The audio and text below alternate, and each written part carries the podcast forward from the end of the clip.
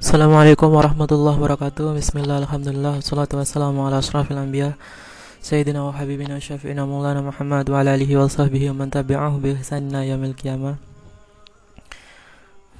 Melanjutkan pembahasan kita tentang tarekat Akbariyah Pada kesempatan kali ini. Kita akan melanjutkan tentang Meneruskan tentang riwayat Ibnu Arabi. Sebelumnya kita telah membahas tentang Bagaimana asal-usul Ibnu Arabi dan latar belakang keluarganya serta bagaimana beliau mulai meninggalkan hal-hal keduniawian untuk menempuh jalan Tuhan.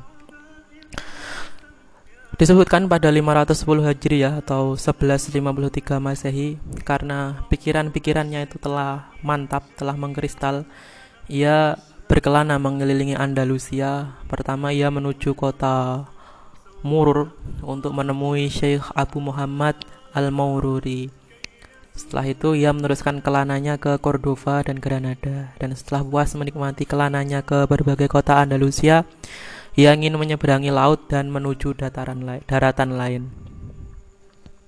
Ia pun pergi ke arah Bijaya atau Bugia Aljazair untuk menghubung mengunjungi Syekh Abu Madian. Syekh Abu Madian adalah seorang pendiri aliran tasawuf yang barangkali adalah syekh paling terkemuka pada zamannya. Melalui Syekh Abu Madian lah itu kecenderungan sufi yang khas di Maghrib itu benar-benar kentara. Berasal dari daerah Sevilla, Abu Madian itu tinggal di tinggal sementara di Fez di Maroko. Di sana dia bertemu dengan Abu Abdullah Al-Dakak, seorang sufi yang aneh, terkenal aneh Demikian menurut para penulis biografinya yang tampaknya mewariskan khirkoh untuknya. Syekh Abu Madian adalah seorang yang sangat berpengaruh pada diri Ibnu Arabi. Hal ini terlihat dari kisah-kisah yang ditulis sendiri mengenai tokoh-tokoh spiritual pada zamannya, keinginannya untuk bertemu dengan Abu Madian secara fisik tidak pernah tercapai. Bahkan ajaran Abu Madian diperoleh hanya dari murid-muridnya yang notabene adalah guru-gurunya seperti Al-Maururi, Al-Kumi, dan Al-Sadroni. Akan tetapi Muhyiddin Ibnu Arabi meyakini bahwa Abu Madian mengenalnya bahkan telah menemuinya berkali-kali secara spiritualistik tapi Tokoh inilah yang kerap kali disebut sebut sebagai salah satu mata rantai yang menghubungkan Ibnu Arabi dengan aliran Neoplatonisme. Dari Bugia, Ibnu Arabi kemudian meneruskan kelananya ke Tunisia.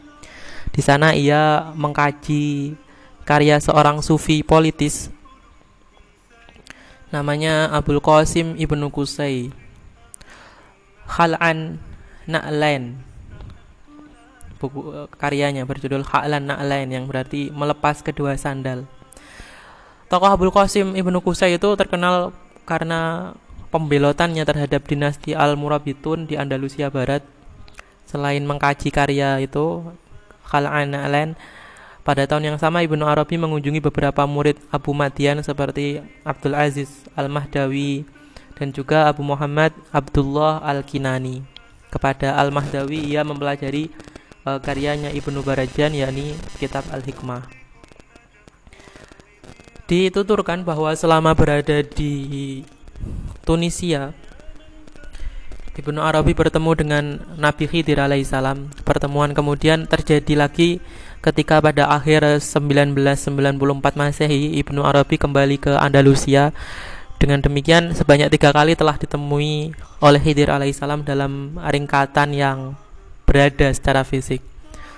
Pertemuan pertama berlangsung di daratan di jalan kota Padang siang hari di mana ia menekankan kepasrahan lahiriah kepada guru duniawi.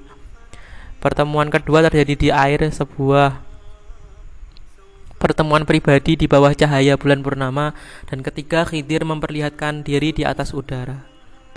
Tampaklah bahwa ada tahapan dari ajaran Khidir alaihissalam dalam bahasa yang khusus dalam tanda kutip untuk menuntun Ibnu Arabi ke dalam pengetahuan mister misteri ilahi dan mendorongnya untuk merenungkan kualitas dan pendidikan tersebut. Sejak saat itu ia mulai aktivit, memulai aktivitas menulis, menuangkan ilham atau inspirasi yang diterimanya ke dalam tulisan agar bisa dibaca para sahabatnya. Pada akhir tahun 1994 Masehi setelah kembali ke Andalusia ia menulis salah satu karya besarnya yaitu Maqasidul Asror untuk sahabat-sahabat dari Mahdawi. Pada sekitar tahun yang sama ia menyusun kitab Tadbiratul Al-Ilahiyah untuk Al-Maururi. Mengenai perjalanan spiritualnya dalam periode 10 tahun sejak pengunduran dirinya dari pemerintahan Al-Muwahhidun dan memasuki jalan rohani, Ibnu Arabi melakukan perjalanan yang menandai masa instruksi dalam kebijaksanaan kenabian. Ia memulai sebagai seorang Isawi, kemudian Musawi, maksudnya mengikuti ajarannya Isa, kemudian mengikuti uh, hikmah-hikmahnya Musa. Setelah bertemu dengan Hud dan semua nabi disebutkan uh, akhirnya sampai kepada warisan Nabi Muhammad Shallallahu Alaihi Wasallam. Terkadang proses tersebut berada di bawah bimbingan para guru spiritual, terkadang juga melalui campur tangan langsung dari para nabi itu sendiri.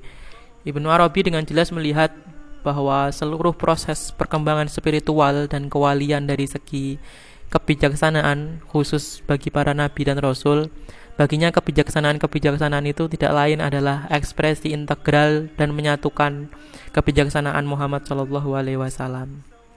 Warisan kenabian ini membentuk basis real dari semua tulisannya. Ya mulai sebagai pengikut Isa, menekankan pada penarikan diri, ajaran-ajaran Nabi Isa alaihissalam. Kemudian di dalam jalan spiritual Musa saat cahaya wahyu diturunkan setelah melalui tempat-tempat wahyu diwakili oleh masing-masing nabi akhirnya sampai pada warisan sempurna dari Muhammad Shallallahu Alaihi Wasallam. Ada fase di mana ketika ayahnya meninggal dunia lalu disusul ibunya beberapa bulan kemudian Ibnu Arabi menerima kenyataan bahwa ia harus merawat kedua saudarinya yakni Ummu Sa'ad dan Um A'la sehingga ia harus meninggalkan kehidupan spiritualnya desakan duniawi juga muncul ketika terjadi ketegangan politik antara dinasti Al-Muwahhidin dengan eh, dengan Raja Alfonso dari Kastil. Ibnu Arabi mendapat tawaran pekerjaan dalam pasukan pengawal sultan. Karena terikat ucapan Soleh Al-Adawi, Ibnu Arabi menolak tawaran tersebut. Kemudian ia meninggalkan Sevilla membawa kedua saudarinya itu menuju Fes dan tinggal di sana untuk beberapa tahun. Setelah kedua adiknya itu mendapatkan suami, tanggung jawab duniawinya selesai dan ia kembali mencurahkan diri pada jalan spiritual.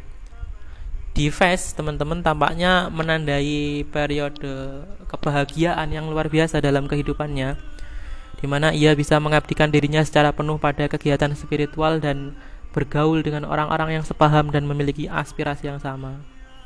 Beliau Ibnu Arabi tidak hanya bertemu dengan para wali yang merupakan pewaris Nabi Muhammad SAW, akan tetapi beliau sendiri juga semakin jauh masuk ke dalam warisan tersebut. Di Masjid Al Azhar di Fes, beliau memasuki tingkatan baru dari visi ke dalam bentuk cahaya. Visi cahaya inilah uh, adalah sejenis rasa pendahuluan dari perjalanan cahaya yang besar. Dan disebutkan pada tahun berikutnya pada usia 33 tahun Ibnu Arabi mengalami suatu perjalanan yang luar biasa. Dari semuanya itu yaitu pendakian atau mi'raj yang mencerminkan perjalanan malam Nabi Muhammad Shallallahu alaihi wasallam.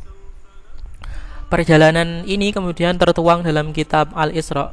Perjalanan tersebut merupakan perjalanan spiritual ke atas langit perjalanan yang membawa peziarah melampaui sekat-sekat geografis, melampaui batasan-batasan ruang menuju hadirat ilahi yang berjarak dua busur atau lebih dekat dalam surat Al-Najm. Dan bagi para wali meneladani Nabi Muhammad SAW adalah puncaknya ketika mereka mengalami Isra tersebut.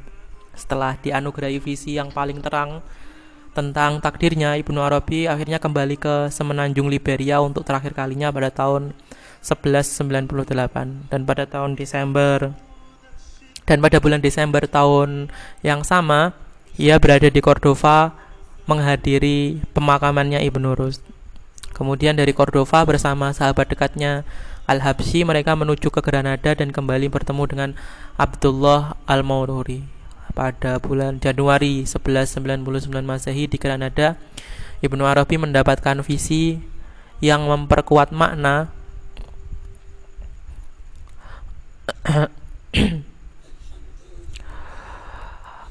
pada bulan Januari 1199 Masehi di Granada Ibnu Arabi mendapatkan visi yang memperkuat makna dari penutup para wali. Dari Granada mereka menuju ke Mursia setelah dua tahun berada di negeri Mursia mereka pergi ke Marrakesh pada awal 1201 Masehi. Dan dari kota Marrakesh mereka menuju ke Bugia. Dan setelah itu berkelana ke Tripoli, Tunisia, Mesir dan kemudian uh, perjalanan akhirnya pergi ke Mekah. Uh, saya kira itu dulu akhir dari riwayat Ibnu Arabi. Di pertemuan berikutnya kita akan bahas tentang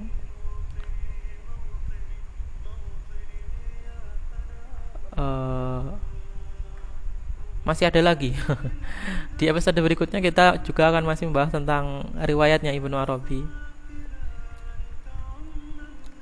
Uh, di episode terakhir sampai berjumpa di episode berikutnya akhirul kalam. Assalamualaikum warahmatullahi wabarakatuh